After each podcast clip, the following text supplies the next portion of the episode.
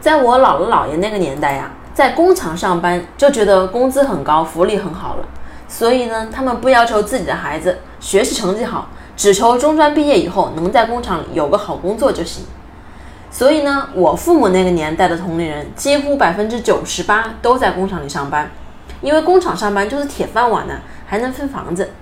另外百分之一呢，学历很高，成了老总，成了大学老师，还有百分之一不满足体制内的工资，自己下海经商，也过得很滋润。再往后到了我这一代，大部分的父母呢，也知道学习很重要了，于是呢，就开始要求孩子要学习好，但是却不懂得怎么教育孩子。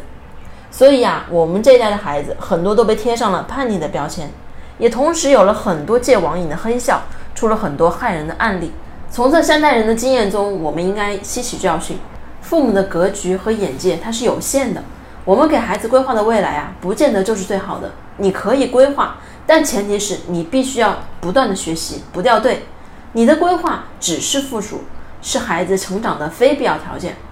如果你只是看到眼前现在学什么兴趣班火，什么网课火，没有自己的主见，没有孩子的认可，那你现在所要做的事情就是去学习。